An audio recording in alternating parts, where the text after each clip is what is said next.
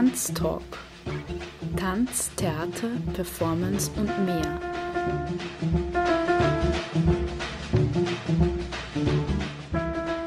Kunst- und Tanzschaffende im Gespräch.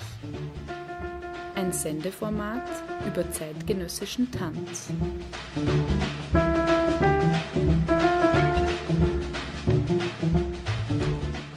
Galinde Holdinger im Gespräch mit Tanzschaffenden.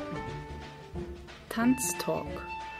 Eine Sendung über zeitgenössischen Tanz im freien Radio B138. Jeden ersten Sonntag im Monat um 19.07 Uhr.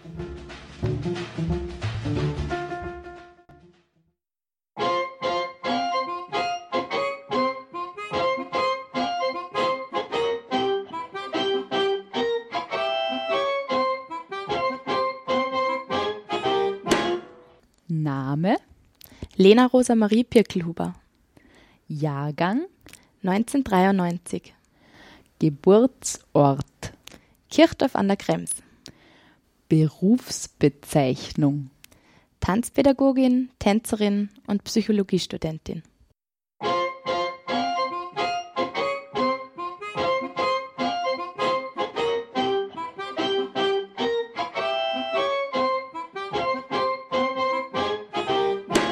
Künstler, Künstlerin, der, die dich beschäftigt. Sehr, sehr viele, angefangen von Pina Bausch, Sascha Walz bis hin zu Doris Ullich oder Simon Mayer. Ort, an dem du gerade lebst und arbeitest. Wien. Inhalte, die dich bewegen. Im Moment die Psychologie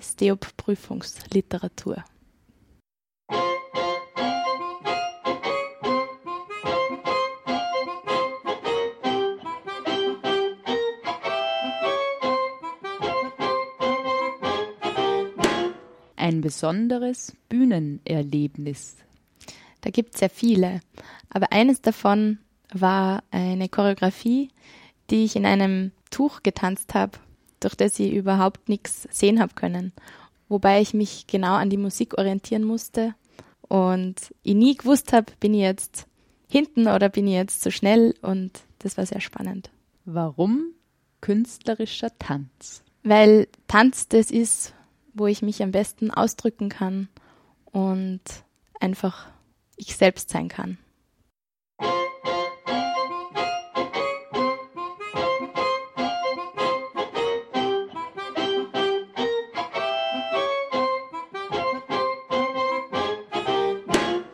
Herzlich willkommen im freien Radio B138. Heute im Tanztalk bei mir Lena Birkelhuber. Willkommen, Lena. Hallo, danke für die Einladung.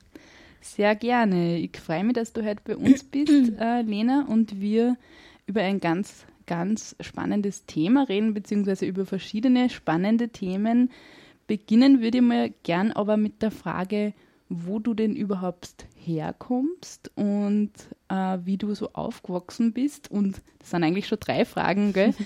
Die dritte Frage, wie war deine erste Berührung mit Tanz oder wo hat es bei dir so angefangen? Mhm. Ja, gut. Also ich bin geboren in Kirchdorf an der Krems und bin aufgewachsen zwischen Wartberg und Pfarrkirchen auf einem Bauernhof mit meinen Eltern. Und ja, ich bin in Kremsmünster in die Volksschule gegangen und dann in Kirchdorf ins BAG und nachher ins Borg mit musischem Schwerpunkt. Und ja, ich bin eigentlich, also seit ich denken kann, tanze und das hat mir einfach schon immer voll die Freude gemacht. Ähm, so richtig angefangen habe ich dann mit acht Jahren in der Musikschule in Kremsmünster in ja so kreativen Kindertanz, Ballett, Zweig. Und ja, da bin ich immer regelmäßig hingegangen und dann so richtig habe ich dann mit 15, 16 angefangen, das zu intensivieren. Ähm, da habe ich dann gewechselt äh, in ein Tanzstudio, Dancework heißt es in Bad Hall und habe mich dann voll eingehaut in Modern Dance und Show Dance und Yoga und allem, was mich dort angesprochen hat und habe gemerkt, dass ich das einfach ja gern voll in die Richtung gehen würde und das intensivieren möchte. Und ja, so bin ich dann in die Richtung gekommen, genau. Und kannst du dich auch noch erinnern an deine ganz, ganz erste Erfahrung mit Tanz oder an deinen mhm. ersten Moment, wo du tanzt hast? Mhm. Was, ich, was mir in den Kopf kommt, ist, wie ich mein erstes Tütü geschenkt gekriegt habe. Das war ganz wichtig für mich, ähm, wie ich da angefangen habe in der Musikschule in Kremsmünster, ähm, dass also was mich immer schon fasziniert hat, dass man eben diese, dieses weiße, diesen weißen Body an hat mit diesem Tütü, das war so, äh, ja, wie Prinzessinnen ein bisschen sein. Und wie ich das gekriegt habe, ja, das kann ich mich nur sehr gut erinnern, weil da bin ich dann damit in der ganzen Wohnung herumkupft und da gibt es auch Fotos davon und äh, das ist mir auf jeden Fall in Erinnerung geblieben. Und ja, so das erste Mal auf der Bühne stehen, das war schon sehr aufregend. Das war so ein Tanz mit einem Regenschirm. Und ja, ist ganz lustig, wenn man halt nur die Videos sieht davon.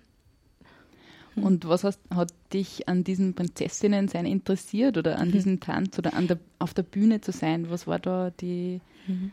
Spannung oder die Herausforderung vielleicht auch für dich? Mhm. Ähm, ich glaube, es war einfach damals so das Vorbild von meiner Tanzlehrerin, vor allem diese einfach diese schönen Bewegungen und dieses schöne äh, Tanzen mit so spezielle Armhaltungen und so, das hat mich einfach voll fasziniert.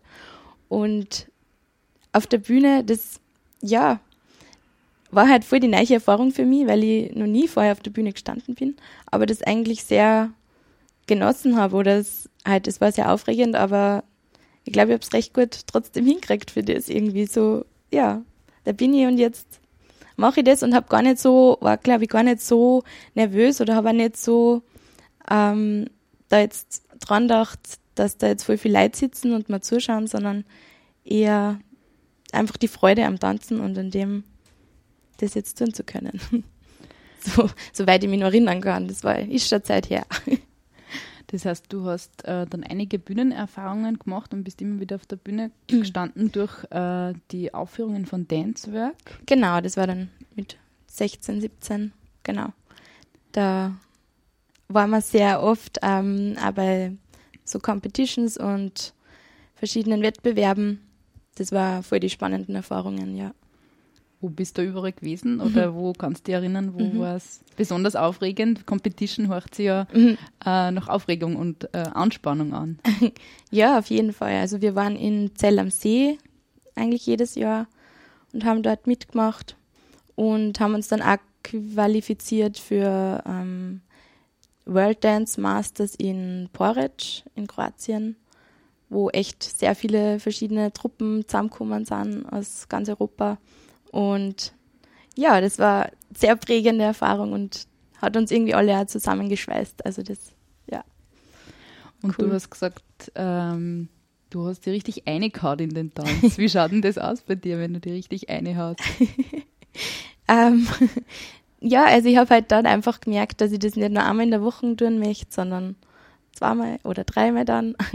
Und habe halt ja, das neben der Schule einfach war das mein größtes Hobby und habe das einfach ausgebaut und ja, so weit ausgebaut, dass ich dann die Aufnahmeprüfung probiert habe, schließlich nach der Matura oder eigentlich nur vor der Matura in der achten Klasse für das Konservatorium Wien, für das Tanzpädagogikstudium dort.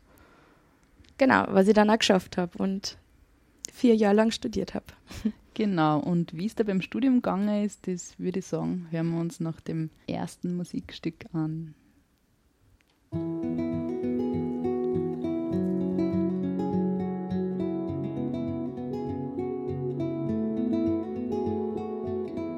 We built our home out on the slopes, Pompeii beneath she lay above, and how she haunted our home, how she haunted our home. And you were a god in my eyes, above the clouds, above the skies. You were a god in my eyes, you were a god.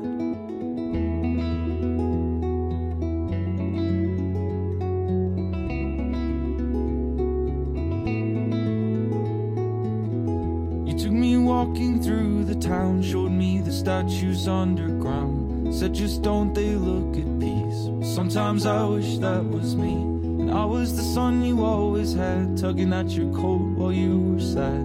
I was the son you always had. Yeah, I was the son you always had.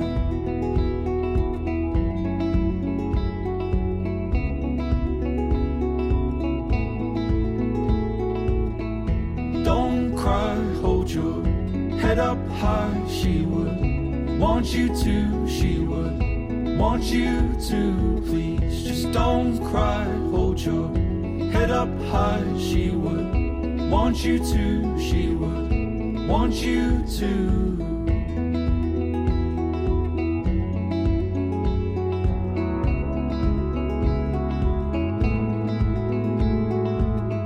You said stay in the car and wait. There's just some things I have to say. Don't you know I miss her too? Miss her just as much as you. So my father and my son, as you end what she's begun, you'll lie patient by her side. With roses red come lilies white.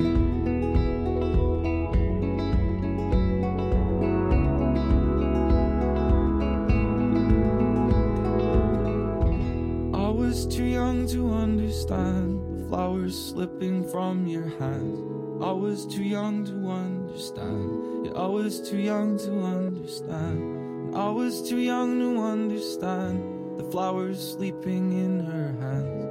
I was too young to understand. I was too young to understand.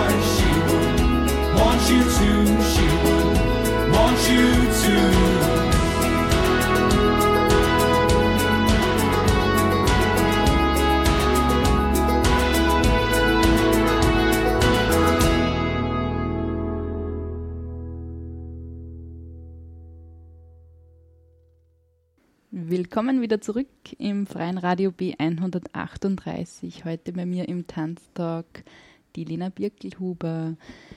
Wir haben schon gestartet, Lena, mit dem, wie es bei dir so gestartet hat beim Tanz oder äh, ja mit ähm, deinen ersten Berührungen mit Tanz. Du warst im Tanzstudio Dancewerk Genau, und von mhm. da ist es weitergegangen. Bitte, Lena, erzähl. Ja, also wie ich vorher schon gesagt habe, ist, bevor ich eigentlich die Matura äh, geschafft gehabt habe, habe ich davor im Februar äh, einfach mal, man dachte, ich konnte einfach die Aufnahmeprüfung probieren in Wien, ähm, Konservatorium, beziehungsweise mittlerweile heißt es Musik und Kunst Privatuniversität, ist umbenannt worden. Und ja, meine ehemaligen Tanzlehrerinnen aus Bad Heu haben mich da ermutigt dazu. Und ja, ich hätte mir's nicht gedacht, aber ich habe es geschafft und habe dann schon vor der Matura gewusst, wo ich im Herbst, wo es mich hin verschlagt und wie es weitergeht. Wie war denn so die Aufnahmeprüfung? Was muss man denn da machen, wenn man Tanz oder Tanzpädagogik in deinem Fall studiert? Ähm, also die Aufnahmeprüfung hat vier Tage lang gedauert und ähm, es sind verschiedene Bereiche abgeprüft worden, wie jetzt natürlich die tanztechnische Eignung. Ähm, dann war ein großer Schwerpunkt auch Improvisation, also irgendwie so, ob man künstlerische Fähigkeiten und ein künstlerisches Potenzial irgendwie ähm, mitnimmt. Dann war ähm, so musikalische Allgemeinbildung, ein bisschen Musiktheorie ist auch abgefragt worden und der Bereich Rhythmik, also dass man ja irgendwie ein Gefühl für Rhythmus hat, ist natürlich wichtig, wenn man Tanzlehrerin oder Tänzerin werden will und das waren so die vier Bereiche und ja, am letzten Tag hat man dann auch noch ähm, so 15 Minuten die anderen unterrichten müssen in was, was man halt vorbereitet hat. Also das hat entweder irgendeine kleine Tanzabfolge sein können oder was auch immer, was man Lust gehabt hat. Und genau, das waren so die Etappen. Ja, und beim Studium selber, wie ist da da gegangen, beziehungsweise was waren so deine vielleicht Lieblingsfächer oder deine besonders äh, spannenden Momente? Ja, da hat es viel, viel spannende Momente gegeben, auf jeden Fall. Ähm, für mich war es mal ganz eine neue Welt ein bisschen, weil es einfach, ich habe zwar schon sehr viel Tanz gehabt vorher, aber einfach dieser künstlerische Zugang auch zum zeitgenössischen Tanz war für mich neu, relativ neu. Und ähm, also meine Lieblingsfläche ist gar nicht so leicht zu sagen, weil, mich, weil alles irgendwie habe ich so aufgesogen in mich, aber ja, sehr hat man einfach, also dieser ganze Tanzimprovisationsunterricht zugesagt und Choreografie und eben selber ähm, Stücke kreieren, selber sich auseinandersetzen mit einem Thema und dazu alleine oder in einer Gruppe gemeinsam ähm, ja, schauen, wie kann ich mit meinem Körper ein Thema ausdrucken oder wie kann ich mit meinem Körper ähm, was erzählen, nonverbal. Also das hat mich sehr interessiert und ja, voll taugt hat mir immer Rhythmik. Das war für mich auch neu, aber hat mich voll angesprochen. Und ja, es ist insofern gar nicht so wie ein richtiges Studium, also so ein normales Studium, was man sich vorstellt, weil es schon sehr schulisch war, mit jedem Tag von halb neun bis um zwei oder drei oder oft nur länger eben dort Unterricht haben und ja, also mehr wie auf einer Fachhochschule oder so, also sehr praktisch. Ja. Und du hast ja dann auch, weil du sagst praktisch, du hast ja dann mhm. auch eigene Projekte gemacht im Zuge des Studiums oder eigene Dinge initiiert. Äh, vielleicht magst du da ein bisschen erzählen. Also ein ganz großes Projekt ähm, war im dritten Jahr, ähm, da haben wir äh, Tanztheaterproduktion gemacht, mein ganzer Jahrgang. Ähm, das hat Kassen Wargame.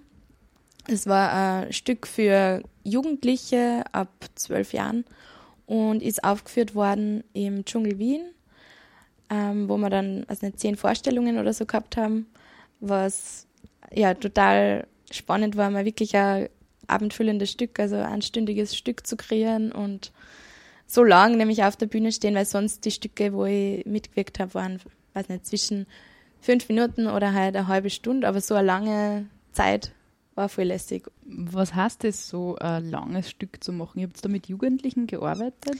Nein, es war nur ein Stück für jugendliche Zuschauer, aber wir sind, also wir Studenten haben das aufgeführt. Mhm. Das heißt, wir haben ähm, ein halbes Jahr lang im Choreografieunterricht dran gearbeitet, haben, also teilweise ist ähm, von unserem Leiter, also von unserem Choreografieprofessor, sind die Ideen gekommen und aber wir haben auch sehr viel selber uns überlegt und quasi selber also choreografiert. Hast du auch im Rahmen des Studiums mit Jugendlichen selber gearbeitet? Also das eine ist ein Stück zu produzieren für Jugendliche, also das heißt genau. die Zielgruppe äh, Kinder und Jugendliche.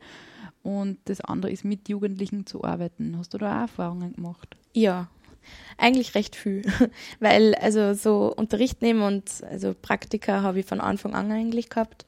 Da war der Schwerpunkt am Anfang eher auf Kinder im Kindergartenbereich, dann in der Volksschule und dann war eigentlich eher ganzes Praktikum auch mit Jugendlichen. Ähm, da habe ich einerseits in einer neuen Mittelschule unterrichtet. Mm, das waren eben 10- bis 14-Jährige zusammengemischt und was eine rechte Herausforderung war, weil das im 10. Bezirk war mit einer sogenannten Brennpunktschule, aber wenn man das so sagen kann. Und dort, ja, war es natürlich für die Kinder, also zeitgenössischer Tanz nur mal oder moderner Tanz nur mal ganz was Neues. Die haben halt, ja, die wollten Hip-Hop machen und Videoclip-Dance und solche Sachen, was ich immer probiert habe, irgendwie da eine Brücke zu schaffen. Also da anzuknüpfen, von dem, was die Kinder für Vorstellungen oder die Jugendlichen für Vorstellungen von Tanz einfach gehabt haben und dem, was ich mache oder von dem, wo, wo ich herkomme. Das war nicht immer leicht, weil, ja, was ist das? Wir sollen jetzt irgendwie herum improvisieren und das schaut komisch aus. Also, das war halt am Anfang so die Einstellungen und dann haben wir aber halt auch eine kleine einfach Choreografie erarbeitet, was wir dann auch präsentiert haben. Und da sind es dann schon, also es war Herausforderung, dass dabei bleiben, aber im Endeffekt waren sie dann ziemlich stolz, äh, das dann herzeigen zu können. Und ich habe sie eingeladen in meine Universität, dass sie sich das einmal anschauen können. Und ja, also das war eine recht spannende Phase, mit denen zu arbeiten und zu schauen, wie kann ich einfach ähm, Jugendlichen, die vielleicht aus schwierigen Verhältnissen auch kommen, da einen Tanz zugänglich machen. Und bist du da alleine äh, gewesen oder seid ihr da im Team gewesen, also mit äh, diesem Projekt oder mit diesem Praktikum? Ähm, da waren wir zu zweit, wobei die eine eher ähm, im Hintergrund war und eher so Musik und Technik gemacht hat und nur eingriffen hat, wann, wann ich irgendwie nicht mehr alleine zurechtgekommen bin mit anderen, weil es doch eine große Gruppe war. Also, aber so hauptgeleitet habe ich und sie hat mir da assistiert. Aber das war sehr wichtig auch. Und jetzt muss ich nochmal zurückkommen ja. zu dem Stück, das du vorher erwähnt hast, mhm. das ihr im Dschungel gesagt habt. Wo ist da inhaltlich gegangen? Also was ist, was ist für die Jugendlichen äh, Thema oder was habt ihr zum Thema gemacht? Also der Titel war ja Wargame und ja, inhaltlich ist darum gegangen, wie ähm, durch, die, also durch die ganzen Berichterstattungen von Kriegen, die derzeit vor allem in Syrien eben Thema sind, ähm, wie, wie uns das eigentlich in Österreich betrifft. Also wie äh, ja, gängen wir damit um, dass wir wissen, es gibt so viele Kriege und uns geht so gut, aber und diese Ambivalenz, also wie geht es uns damit, war so die Hauptfrage und ähm, mit Fokus auf die Medien, also auf wie das im Internet herumkursiert, Infos und Videos und Zeitungen, also diese ganzen medialen ähm, Einflüsse tagtäglich und ja, haben versucht, das irgendwie ja, auf die Bühne zu bringen. Und wie schaut das dann aus auf der Bühne? Oder mhm. wie kann man sich das jetzt, wenn man das vielleicht ein bisschen beschreibt, was kann man dann sehen, als wenn man da als Jugendlicher sozusagen im Publikum sitzt mhm. und von euch da zum Thema äh, Krieg und Einflüsse durch die Medien, wie schaut das dann aus? Ähm, auf jeden Fall sehr, es tut sich viel.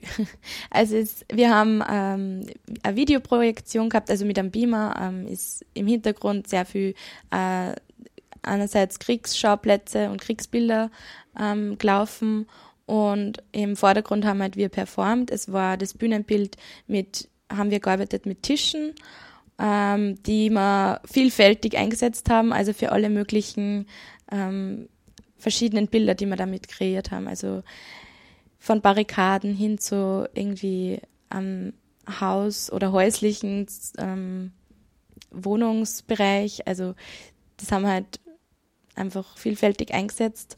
Und wir waren zu fünft auf der Bühne und haben, also es war so sehr collagenartig mit verschiedenen kurzen Sequenzen und haben ähm, ja irgendwie versucht, das Gefühl einzufangen, ähm, so hilflos zu sein oder nur Gewalt anzusehen, nichts tun zu können.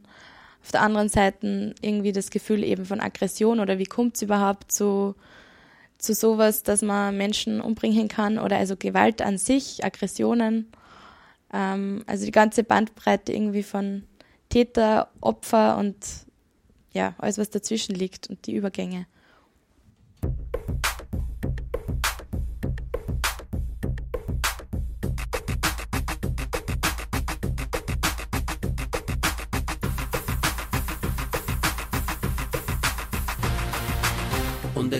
Irgendwie so, er glaubt, da geht niemand da und kommt sich vor, als wir Anna Allah hat ein Riesenproblem, kann es uns nicht daheim, wenn er so weiter tut. Anna Allah ist oft so weit daneben, so weit daneben vom Leben wie der Mond. Anna Allah geht er wenig auf die Straßen, weil er mit dem besuchen, aber es ist Kanada, alle fort, Kanada, alle weg, aber wo, es ist so, es ist Kanada, alle weg, Kanada, alle fort, aber wo, es ist so, es ist Kanada. 나가.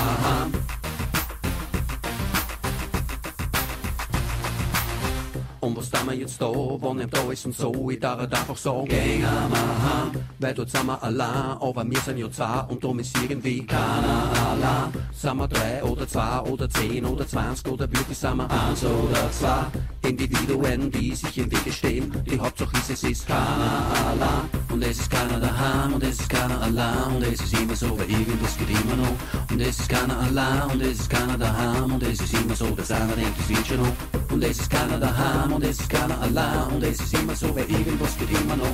Und es ist keiner allein und es ist keiner daheim und es ist immer so, dass einer denkt, es wird schon noch.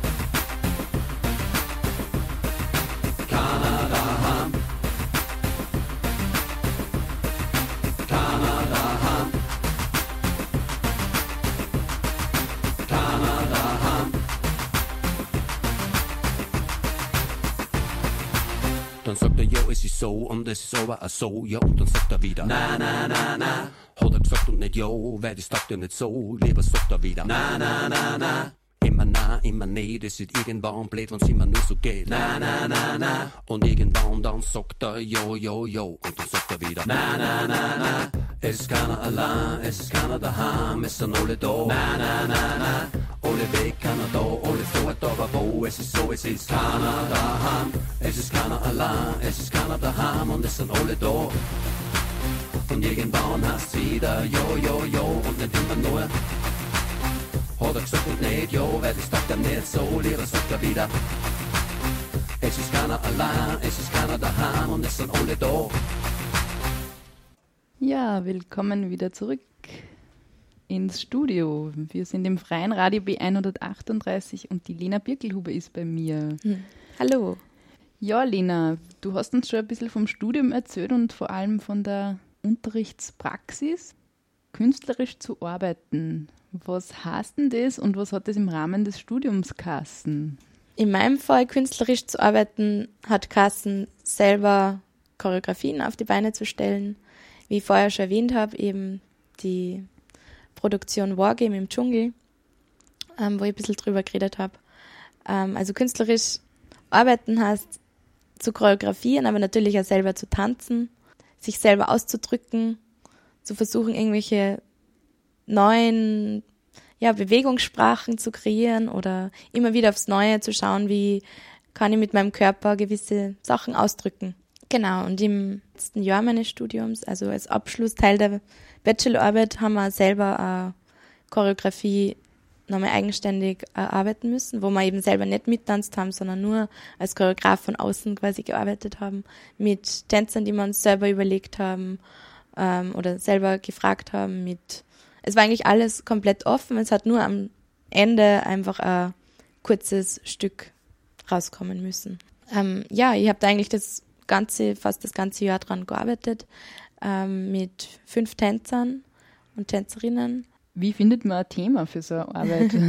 Ja, das ist, war gar nicht so leicht, weil wenn, ähm, ja, wenn man die komplette Freiheit hat, was man macht, ähm, muss man sich mal damit befassen, was interessiert mir am meisten und ähm, ja, mit was für Mitteln möchte ich arbeiten, was möchte ich machen und ähm, ich bin dann schlussendlich, also mein erster Gedanke war irgendwie so, ich möchte irgendwie mich von meiner Intuition leiten lassen und mal gar nicht so viel vorher planen, weil das war sonst immer während des Studiums sehr ähm, doch so konkret an irgendwas dran.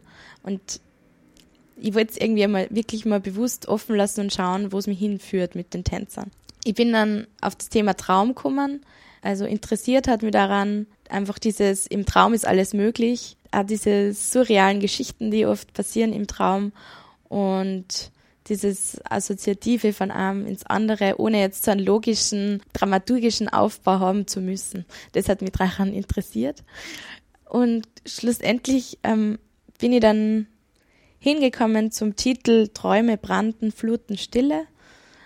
Und es ist dann eigentlich um Sehnsucht gegangen, also um das Thema Sehnsucht nach etwas Unerreichbarem. Ähm, also die Tänzer haben sehr unabhängig voneinander eigentlich auf der Bühne agiert, also haben sie nie erreicht so.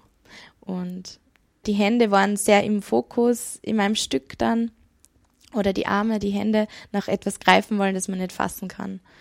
diese künstlerische Arbeit war sozusagen ein Teil äh, deiner Abschlussprüfung oder? Ja, genau. Also die Abschlusschoreografie, das war ein Teil von meinem Bachelor.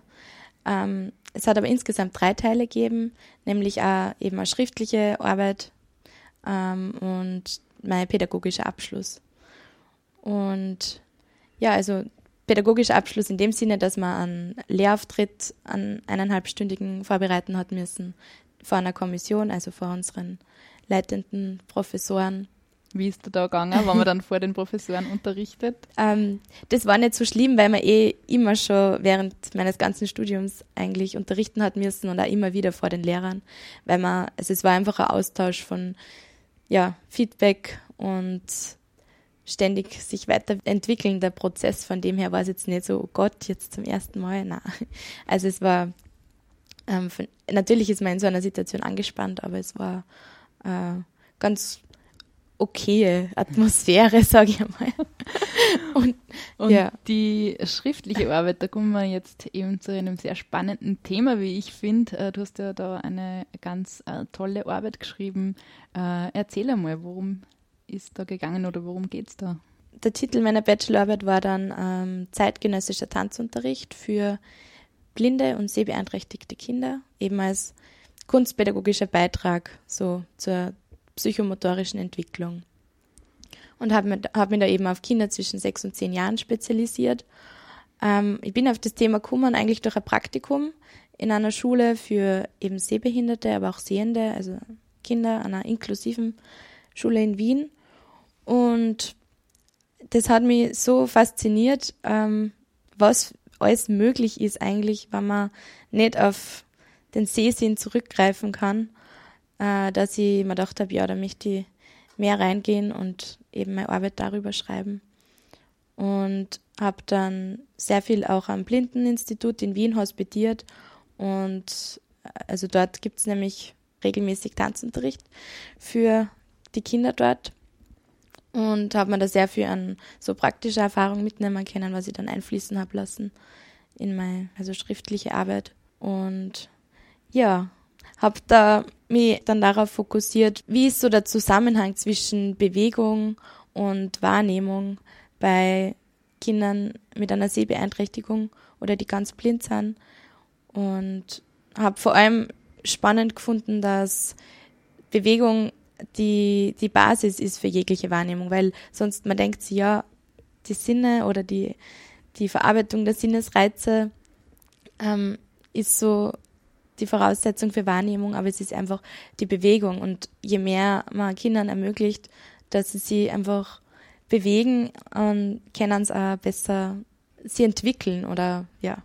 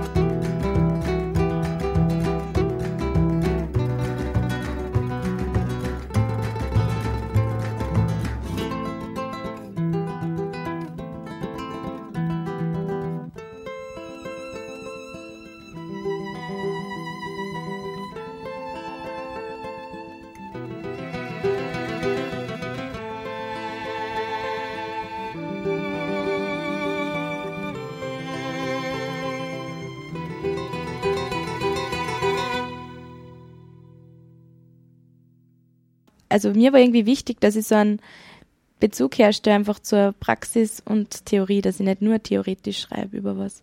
Und habe dann überlegt, ähm, was für Zielgruppe oder so mich eigentlich am meisten interessiert, weil eben Praktik habe ich schon viel gemacht gehabt, eben mit Kindern, mit Jugendlichen, auch mit Menschen mit Down-Syndrom, mit Menschen Generation 50 plus. Also die Bandbreite war recht groß und eigentlich, also bin ich dann ja auf das Thema blinde Menschen gekommen durch ein Praktikum, ähm, so ein Tanzrhythmikprojekt in einer Schule für sehbehinderte Kinder in Wien.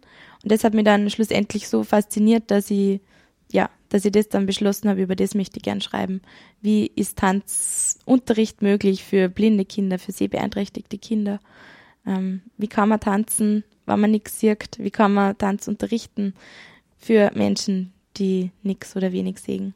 Und wie bist du dann an die, an die Sache herangegangen? Also wie äh, hast du dem genähert? Du hast dort Praktika schon gemacht, das heißt, ein bisschen einen Berührungspunkt hat es da schon gegeben. Genau, das war so mein überhaupt erster Berührungspunkt mal mit Menschen mit Sehbeeinträchtigung.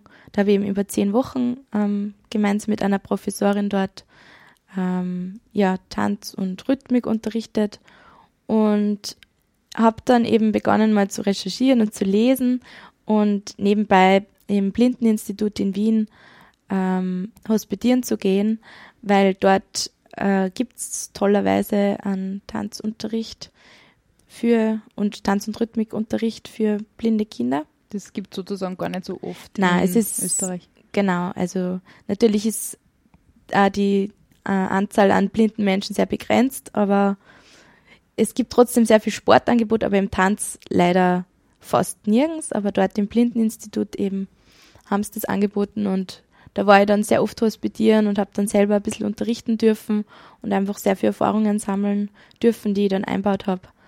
Und genau, also ich habe dann eben schlussendlich geschrieben, eben über zeitgenössischen Tanzunterricht als Beitrag zur psychomotorischen Entwicklung blinder und sehbeeinträchtigter Kinder zwischen sechs und zehn Jahren.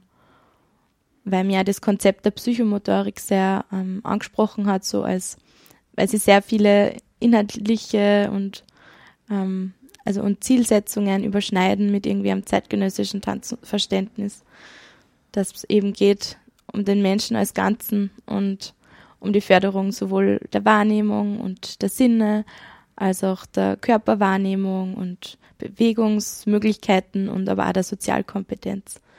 Also das, diese Dreieckpfeiler waren, sind da, habe ich als Überschneidung gefunden und so als auf dem habe ich das dann aufgebaut. Du sagst äh, Wahrnehmung, du sagst Psychomotorik. Äh, was sind jetzt dann im Tanz äh, so die wesentlichen Dinge, die man beachten muss, wenn man eben mit äh, sehbeeinträchtigten Menschen oder Kindern, waren es in deinem Fall, mhm. äh, arbeitet? Ich finde, das Wichtigste ist, dass man die Kinder trotzdem irgendwie als Kinder sieht und den Menschen im Vordergrund. Und trotzdem ist wichtig, dass man auch einfach sehr genau beachtet, eben wie man unterrichtet und einfach methodisch braucht es aber andere Hilfestellungen. Und das ist vor allem mit der Zielgruppe ähm, betrifft es die, wie gibt man Korrekturen und wie kann man überhaupt ähm, ja, Bewegungsabfolgen oder Sequenzen denen lernen, wenn sie nichts selber sehen können. Da ist vor allem der Bereich der taktilen Wahrnehmung und der akustischen Wahrnehmung äh, total essentiell oder umso essentieller als mit sehenden Kindern. Das heißt, dass man, also dass man es viel berührt auch und einen die Bewegungen direkt am Körper spürbar und erfahrbar macht. Oder dass man selber die, ähm, die Hände der Kinder auflegt auf dem eigenen Körper und die Bewegung ausführt und sie es dadurch erfassen können, wortwörtlich. Und was auch total wichtig ist, dass man so die eigene Sprache und Ausdrucksweise nur mal mehr ähm, im Auge behält, wie man was erklärt. Und da ist mir sehr mein Studium zugute gekommen, weil Bewegungsanalyse da ein großer Schwerpunkt war. Ähm, also, dass man nicht Bewegung nur irgendwie vormacht, nachmacht, sondern auch Bewegung versteht und äh, versteht, wo setzt die Bewegung an, wie ist der Verlauf, was, wie ist die Qualität der Bewegung. Und dass man da halt das möglichst versucht, verbal gut zu beschreiben für die Kinder. Und ja, aber reden ist natürlich nur ein Teil und der andere ist, geht viel über Berührung, viel über Musik. dass man mit Musik arbeitet, weil das halt auch unmittelbar erfahrbar ist und spürbar ist. Oder Rhythmik. Das klingt alles sehr danach, als müsste man dann sehr gut vorbereitet sein, auch wenn du sagst, man muss dann eben die treffenden Wörter verwenden, man muss äh, ganz genau Bescheid wissen über den Ablauf einer Bewegung. Ähm, wie ist dir da dabei gegangen? Du hast eben Praktika mhm. gemacht und da auch unterrichtet. Wie waren da so deine Erfahrungen in dem Bereich? Ja, also das stimmt auf jeden Fall. Es braucht Übung oder es braucht einfach eine genauere Vorbereitung. Ähm, oder einfach, dass man mal selber hinterfragt, wie oft sagt man eigentlich, ja, schau mal her, so geht es oder so. Also mir hat geholfen, dass ich selber sehr oft beim Vorbereiten einfach die Augen zugemacht habe und ähm, mal die Bewegungsabfolge oder was ich halt vorbereitet habe mit ihnen für sie, dass ich das mal selber eben sozusagen blind ähm, geübt habe und versucht habe, wie kann ich das beschreiben. Also es ist eigentlich sehr viel äh, möglich mit ihnen. Ähm, man muss nur schauen, dass man ihnen einfach einen sicheren Rahmen gibt. Also ganz wichtig, dass man den Raum so gestaltet, dass sie sich nicht verletzen können, dass auch eine eigene Bewegungslust und Bewegungsdrang äh, ausleben können. Ähm, das ist halt umso wichtiger oder dass man zum Beispiel, habe ich es dann so gemacht, dass ich mit Seilen am Boden äh, Begrenzung ähm, gebaut habe, so dass halt auch gewusst haben, in dem Rahmen können sie sich bewegen und alles, was dann rausgeht, das halt einfach spüren, da, da ist jetzt da bald die Wand da oder bald die Tür und deswegen haben, also muss man halt schauen, dass man einen sicheren Rahmen bietet.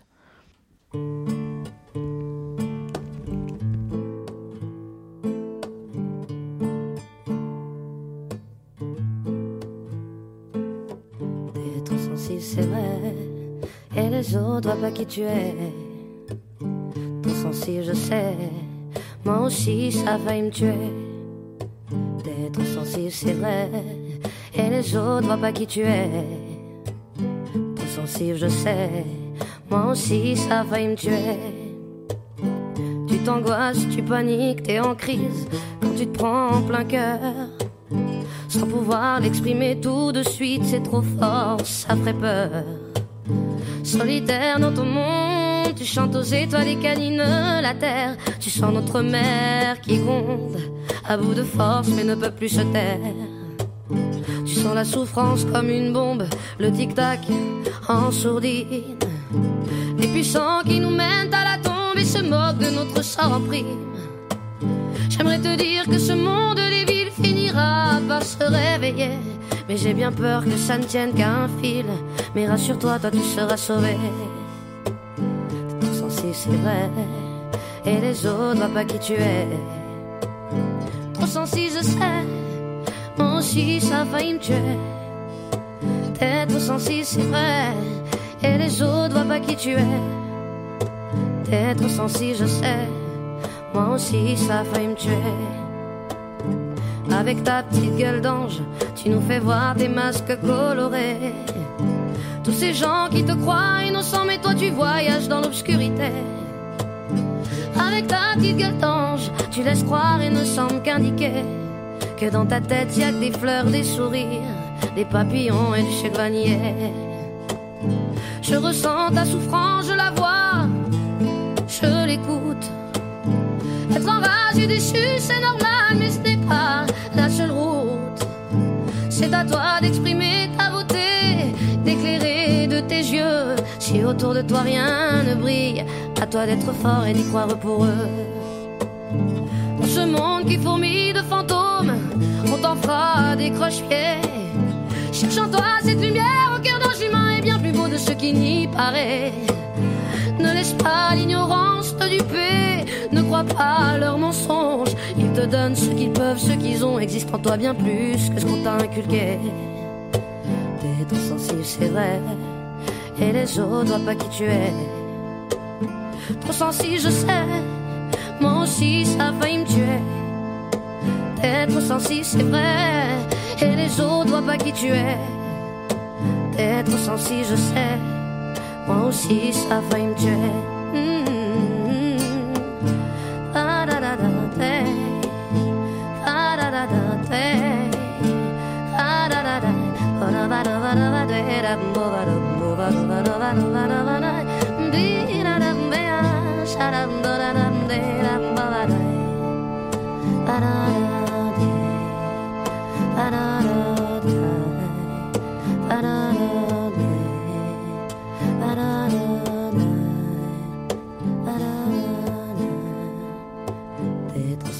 C'est vrai, et les autres voient pas qui tu es. Sensible, je sais, moi aussi ça a failli me tuer. D'être sensible, c'est vrai, et les autres voient pas qui tu es. D'être sensible, je sais, moi aussi ça a failli me tuer. Willkommen wieder zurück im Freien Radio B138 im Tanztag mit Lena Birkelhuber. Wir waren beim Tanz mit blinden Menschen und sehbeeinträchtigten Menschen, beziehungsweise in deinem Fall Kinder. Mhm. Ähm, du hast Praktika dazu gemacht und eben eine Arbeit darüber geschrieben, deine Bachelorarbeit. Mhm, genau. Äh, Lena, was mich jetzt noch interessieren wird, ähm, du hast ein bisschen beschrieben, wo- worauf man Acht geben soll ähm, beim Unterrichten von blinden Kindern. Wie schaut so eine Gruppe aus? Wenn ich mir jetzt sehende Kinder vorstelle, dann ist ja das meistens so eine Gruppe von 10, vielleicht sogar 15 äh, Kindern. Wie ist das äh, mit sehbeeinträchtigten Kindern? Also am Blindeninstitut war es so, dass circa eben auch die Gruppen ziemlich groß waren, also mit 10 bis 15 Kindern, was aber nicht optimal ist, muss ich auch dazu sagen, weil ähm, es natürlich nur mal viel individuellere Betreuung braucht oder einfach mehr äh, Aufmerksamkeit und da ist man schon mal schnell überfordert auch. Also vor allem, es gibt nicht das sehbeeinträchtigte Kind oder das blinde Kind, sondern es gibt so viele ver- verschiedene Facetten von Sehbeeinträchtigung und ähm, deswegen hat auch jedes Kind einfach seine eigenen Bedürfnisse, das ist eh logisch. Das ist nicht so leicht, dass man das unter einen Hut bringt und die Gruppe irgendwie zusammenhält und schaut, dass sie keiner weh tut und keiner wo anrennt und keiner oder unterfordert ist und die anderen überfordert. Also das ist schwierig, aber es ist machbar. Wenn du von Facetten redest, welche Facetten kann man sich da vorstellen von Sehbeeinträchtigung? Ähm, ja, also es gibt ganz verschiedene Augenkrankheiten. Bei manchen sehbeeinträchtigten Kindern war es so, die äh, erkennen zum Beispiel hell-dunkel, andere wiederum, die sehen einen ganz einen kleinen Ausschnitt scharf und alles andere verschwommen oder umgekehrt, äh, alles verschwommen nur irgendwie außen nur irgendwas scharf, also im äußeren Sehbereich. Dann bei manchen, die haben halt wirklich, also die ganz blind sind, die haben überhaupt kein, können gar nicht irgendwie darauf zurückgreifen und andere haben halt einen irgendwie, wie auch immer gearteten Sehrest, der aber ganz unterschiedlich sein kann. Also deswegen, das wissen auch viele Menschen nicht, wie unterschiedlich das auch sein kann, die Sehbedingungen. Blind heißt nicht blind. Blind heißt nicht blind, genau. Wie wirkt sich das jetzt aus oder gerade im Tanzunterricht, der ja sehr körperlich ist? Also wie, wie sind da die äh, Erfahrungen der Kinder oder auch die Zugänge zur Bewegung? Also die Kinder haben auf jeden Fall eben genau wie alle anderen Kinder vor den Bewegungsdrang, einen natürlichen, aber man merkt schon bei ihnen, dass der sehr gehemmt trotzdem ist oder eingeschränkt durch das, dass halt ja immer erfahren haben, dass sie sich viel verletzt haben oder wo dagegen grenzt haben. Dadurch merkt man das schon in die Körper irgendwie, dass die sehr teilweise verkrampft sind oder ähm, ja irgendwie eine steife Körperhaltung haben oder ein paar Körperregionen wie der Kopf ist halt oft, dass die Kinder eher einen Kopf nach unten haben oder übertrieben nach oben. Also das Körperschema ist einfach nicht so äh, entwickelt oft. Das heißt, sie spüren zum Beispiel nicht, ob sie jetzt schief stehen oder gerade stehen oder sie haben nicht so gutes Gespür der, der Körperhälften, der linken, rechten Körperhälfte oder sie können die Körpermitte nicht überkreuzen oder sie können sie können links und rechts schlechter unterscheiden. Ähm, also so das ganze Körperschema ist ähm, ist vor allem der Fokus dann auch im Tanzunterricht, dass man das fördert und das hängt dann wiederum auch zusammen mit der Raumwahrnehmung. Also das ist auch dieses, was mich sehr interessiert. Je besser man irgendwie im eigenen Körper ähm, sich spürt, desto besser kann man sich auch im Raum orientieren. Und das ist gerade für die Zielgruppe total wichtig, weil es eben nicht auf den Sehsinn zurückgreifen können, sondern auf alles andere, auf die kinästhetische Wahrnehmung, auf die auditive. Und Taktile, ja. Weil du sagst auch auditiv, äh, inwieweit kommt da Musik zum Einsatz oder wie setzt man das dann gezielt ein? Was ist da wichtig zu beachten? Also es ist auf jeden Fall Musik nur mal ein wichtigeres Mittel ähm, mit der Zielgruppe, um so den Tanz irgendwie zu ordnen oder zu strukturieren. Also sehr viel wird einfach darüber gearbeitet, dass sie sich an der Musik orientieren. Also wenn die Musik losgeht, weiß nicht, stehen wir auf, dann wenn wir das hören, gehen wir zusammen in den Kreis oder finden uns mit einem Partner zusammen. Ähm, dann, wenn die Musik, wenn der Trommelwirbel kommt, dann ist die Bewegung oder man orientiert sich, also es ist ein, guter Weg, dass man sich orientiert an musikalischen Verläufen und die Kinder sind auch extrem musikalisch, also mit denen ich gearbeitet habe.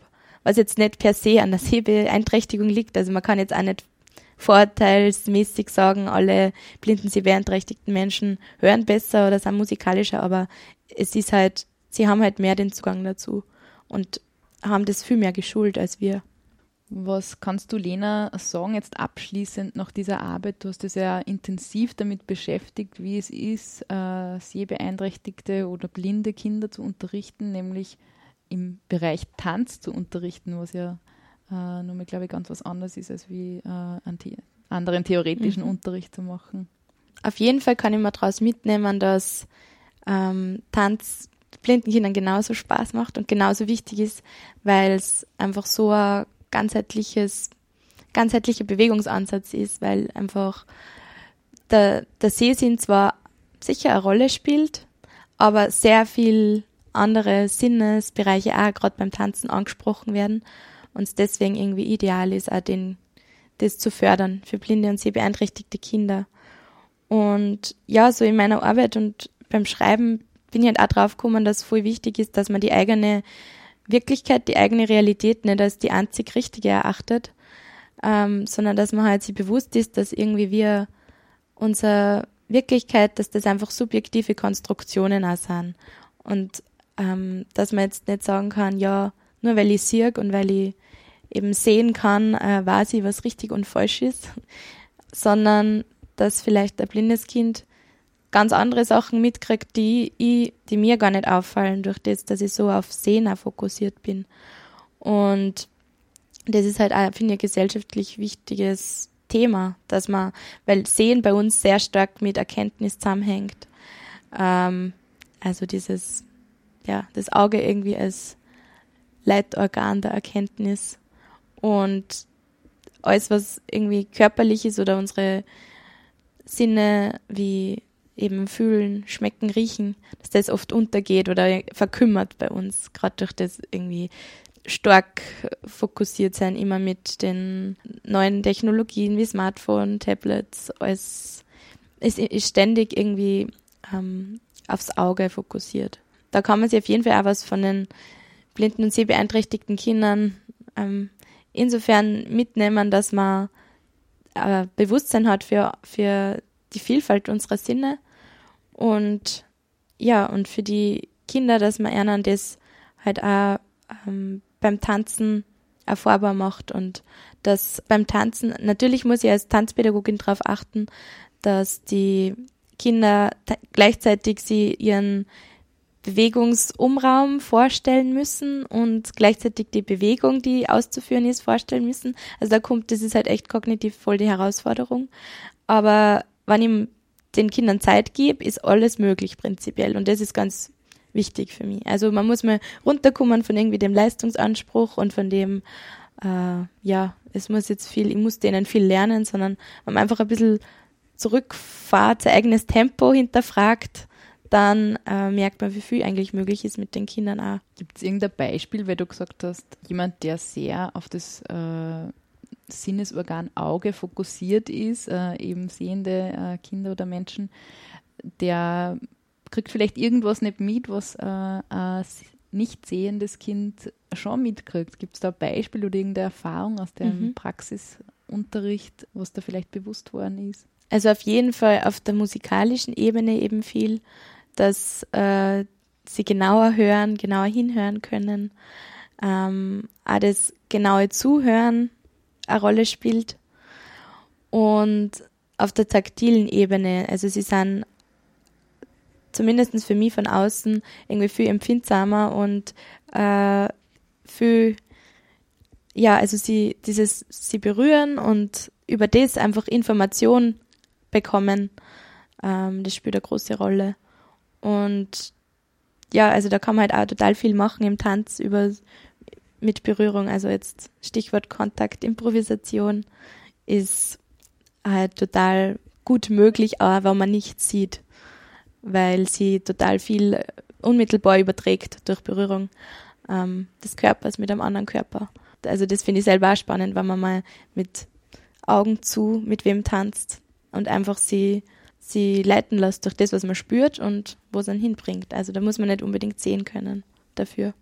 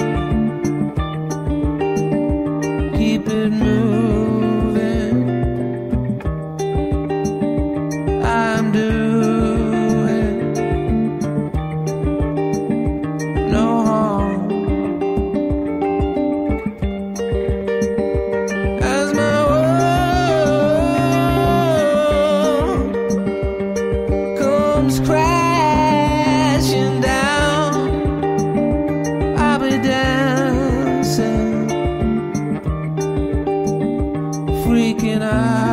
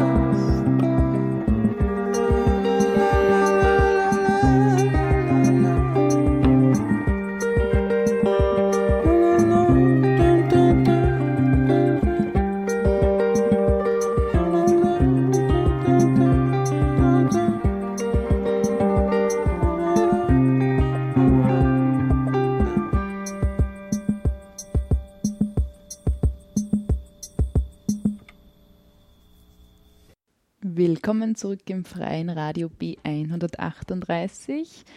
Die Lena Birkelhuber ist heute bei mir und wir waren beim Tanzunterricht und zwar für blinde und sehbeeinträchtigte Kinder.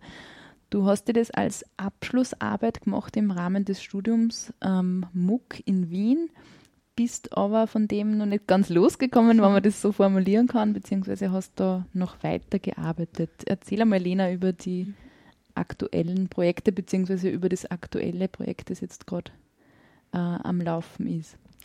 Ja, also das Thema eben hat mich voll interessiert und ich bin dann zufällig äh, auf ein Projekt gestoßen, ähm, deren Anliegen ist, dass eine Tanzschule eröffnen wollen für sehbeeinträchtigte und blinde Menschen, aber auch Unsehenden. Also der Gedanke ist, eine inklusive Tanzschule zu öffnen. Und äh, dieses Projekt heißt Lily's Ballroom.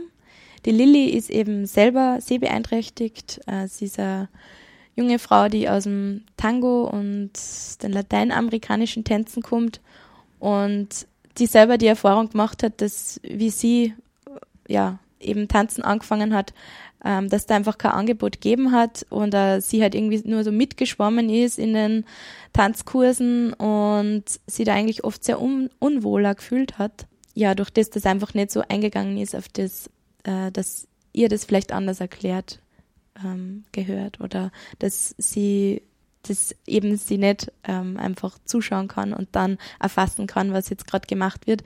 Also die hat sich sehr verloren gefühlt und deswegen, ähm, nachdem sie leidenschaftliche Tänzerin ist, die Idee eben gehabt, dass sie da eigene Tanzschule eröffnen will. Und ich bin jetzt dabei so äh, in diesem Forschungsprozess derweil nur, weil also die Schule wird erst im Herbst 2017 eröffnet und jetzt wird mal geschaut, was für Tanzkurse sollen konkret angeboten werden. Wie ist denn so das Bedürfnis oder die Nachfrage da? Was wollen die blinden, sehbeeinträchtigten Menschen in Wien gern für Tanzangebot haben? Und wie schaut's aus? Wie kann man Lehrer finden? Und Genau. Wie schaut das konkret aus? Seid ihr da ein Team von Lehrenden oder werden die jetzt einmal erst gesucht? Wie kann man sich das vorstellen? Also wir sind ein Kernteam so von fünf Lehrern, die sich da jetzt mal dafür interessiert haben und die sich so zusammengefunden haben. Ähm, wir kommen alle aus unterschiedlichen Bereichen, also ähm, Kontaktimprovisation über äh, Körperwahrnehmung, äh, Authentic Movement, über eben äh, lateinamerikanische und Standardtänze ist da jetzt mal alles dabei. Der Schwerpunkt soll schon auf eben die Paartänze gelegt werden, weil sie das halt auch sehr gut anbietet, zu zweit ähm, oder mit Sehenden und einem blinden Menschen gemeinsam ist da sehr viel möglich. Und genau, also wir sind da jetzt mal dabei, dass wir ähm, Probeworkshops machen, eben mit interessierten blinden Menschen und Sehenden gemeinsam und äh, ja in einen gemeinsamen Research gehen und schauen, wie also Feedback einholen und ähm, schauen, wie ähm, also dass wir irgendwie ein bisschen ein Konzept und einen Leitfaden erstellen, um dann im Herbst eben richtig das anbieten zu können und dann auch Leute haben, die da interessiert sind und die das Angebot in Anspruch nehmen. Was ist dabei deine Aufgabe, Lena? Inwieweit bist du da integriert oder was sind da deine ähm, ja, Aufgaben auch mhm. bis in den Herbst noch hinein? Ähm, also einerseits war ich jetzt dafür zuständig, so für die Dokumentation der Workshops, also ähm, hinsichtlich einfach, dass das mal dokumentiert wird, dass das auch bewertet wird, was hat funktioniert, was nicht, ähm, dass man das irgendwie festhalten und sozusagen diesen Prozess irgendwie hinführen zu einer äh, Erkenntnis oder zu einem, ähm, ja, zu so einem kleinen Leitfaden oder einer, ja, so schriftlichen ähm, kleinen Handbuch, um für die Lehrer und für die Interessierten äh, was anbieten zu können. Und das andere ist eben eh der Tanzunterricht für blinde Kinder wo das aber erst so im Entstehen ist. Aber das wird sicher auch angeboten werden. Und da kommt man das eh ganz zugute, dass ich da eben drüber geschrieben habe und mich da schon damit befasst habe. Ist das sozusagen eine Testphase, die da jetzt am Laufen ist. Ja, genau, so kann man das sehen. Also das ist jetzt mal die Testphase und die Findungsphase nur, um eben zu schauen, was äh, ist so das Bedürfnis, was ähm, ist realistisch auch umsetzbar und ja, um einfach halt so das Kernlehrerteam mal zu finden und irgendwie auch auszubilden oder einfach, für, es ist eben, wie gesagt, die, die erste Tanzschule für blinde Menschen. Von dem her, ähm, es gibt nur keine Lehrer, die sie, keine Tanzlehrer in Österreich derweil, die sich darauf jetzt spezialisiert haben. Deswegen ist für alle was Neues und muss er gemeinsam eben mit der Zielgruppe äh, ja, angegangen werden oder erarbeitet werden, um nicht herzugehen und zu sagen, ja, wir machen jetzt eine Tanzschule und für Blinde und äh, bitte kommt's und wir geben euch da jetzt einen Tanzunterricht, sondern es soll immer ein gemeinschaftliches Projekt sein, wo auch die integriert sind mit anderen, äh, als Experten eigentlich, also mit anderen, weil wer soll es besser wissen als sie selber, was wichtig ist und was sie gerne möchten und eben mit dem dass der Mensch im Vordergrund steht und egal ob sehend oder sie beeinträchtigt, das gemeinsam ähm, durchzuführen ist und gemeinsam der Spaß am Tanzen möglich sein soll. Und da ist natürlich trotzdem wichtig, dass man schaut, wie, was braucht man für Rahmenbedingungen und für methodisches Wissen, dass man das dann auch umsetzen kann.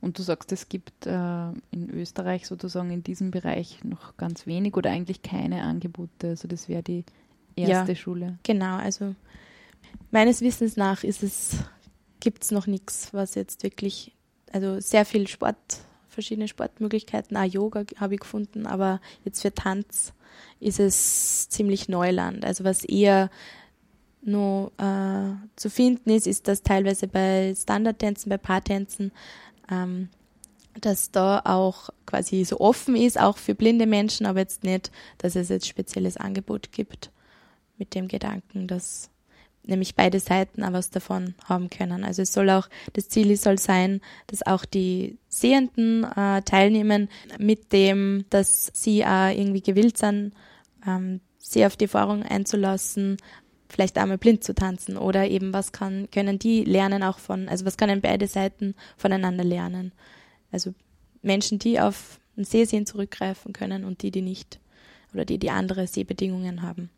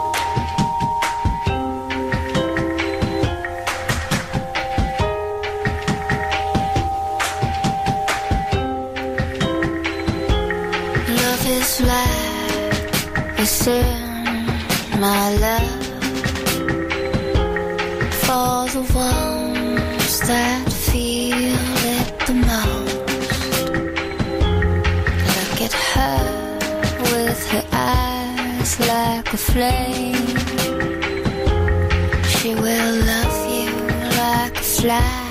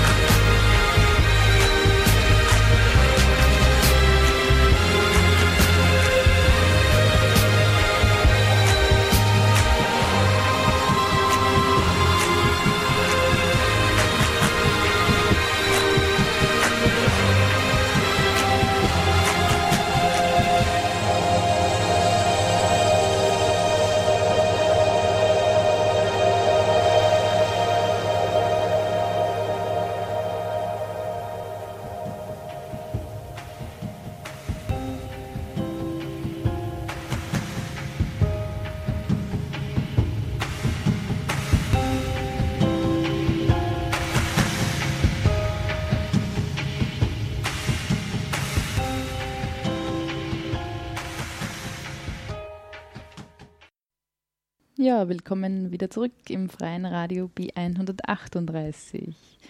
Wir sind im Tanztalk und die Lena Birkelhuber erzählt uns über ihr aktuelles Projekt. Du hast gesagt, es wird im Herbst 2017 eine Tanzschule äh, eröffnet werden, äh, wo eben sowohl blinde Menschen als auch sehende Menschen eingeladen sind, dort sozusagen einen Austausch zu machen auf tänzerischer Ebene. Du bist aber nicht nur bei diesem Projekt äh, tätig, sondern hast ja auch noch ganz viele andere interessante und spannende Dinge. Zum Beispiel, du unterrichtest. Lena, wo kann man dich denn finden? man findet mich in Wien im Bereich Kinder- und Jugendlichen, Tanz, genau. Also ich unterrichte derzeit in einer Volksschule, in einer Ganztagsvolksschule und dort ähm, haben sie immer das Angebot Tanz und Rhythmik wo ich eine Gruppe von 17 Mädels derzeit unterrichte und genau, was recht lustig ist, aber sehr anstrengend.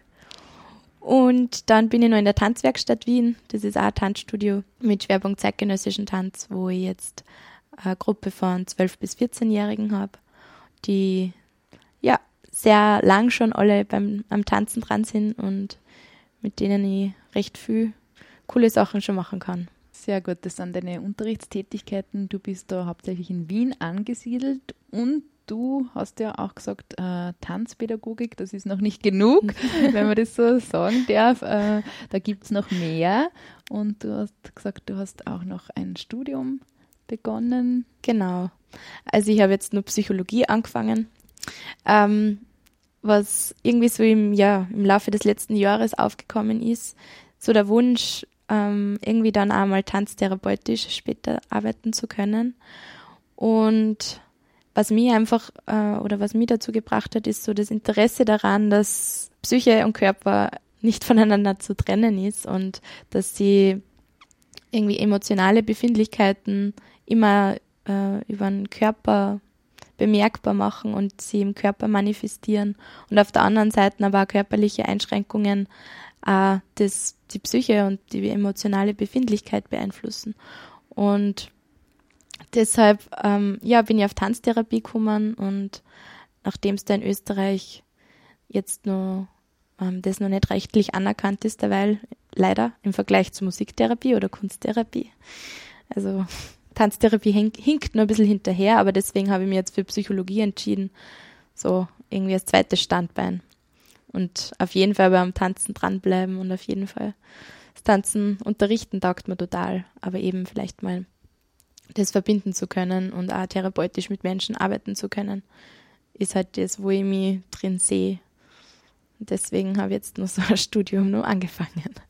Ja, das heißt, wir können da gespannt sein auf eine tolle äh, Kombination zwischen Tanzpädagogik und Psychologie und äh, was ja auch dann äh, Teil von einer tanztherapeutischen Arbeit dann auch äh, sein kann. Äh, künstlerisch bist du auch äh, tätig, mhm. ähm, immer wieder, hast du gesagt? Ja, genau. Also das ist mir schon wichtig, dass ich irgendwie weiterhin versuche, dass ich ähm, ja, selber Tanz und choreografiere, weil ich es auch voll wichtig finde als Tanzlehrer, dass man dran bleibt irgendwie an der Materie und dass man nicht nur unterrichtet, sondern auch selber tanzt und auf der Bühne steht. Und ja, nur davon zu leben, das ist schwierig und ist eben auch nicht mein Fokus. Aber vor kurzem habe ich mit der Inge Gappmeier, die eher aus der Region stammt und Choreografie und Performance studiert hat, ähm, ein Projekt gemacht oder mitgewirkt bei einer Performance von ihr. Und mal schauen, was sie da noch alles ergeben wird. Ja, Lena, dann bleibt mir abschließend äh, nur mehr zu sagen, danke für dein Kommen, dass du da warst bei uns und über äh, deine spannenden Arbeiten erzählt hast. Bitte gerne. She's a woman that's on your mind. She's a woman who takes her time. She's a woman that's on your mind. She's a woman who takes her time.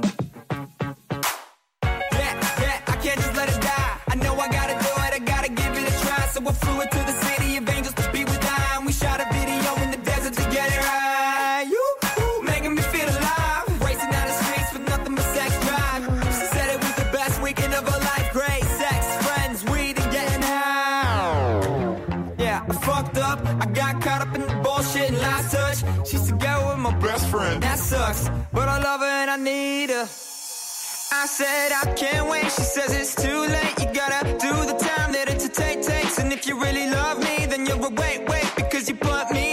much I pay, but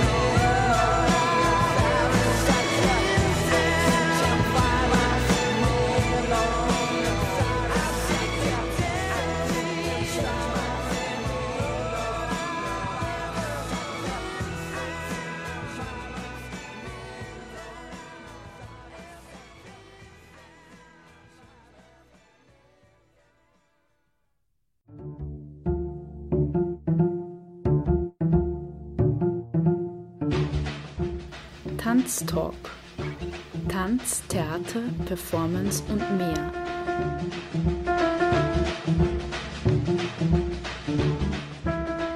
Kunst und Tanzschaffende im Gespräch. Ein Sendeformat über zeitgenössischen Tanz.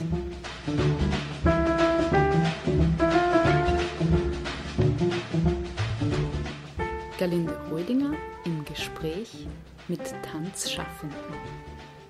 Tanztalk, eine Sendung über zeitgenössischen Tanz im freien Radio B138. Jeden ersten Sonntag im Monat um 19.07 Uhr.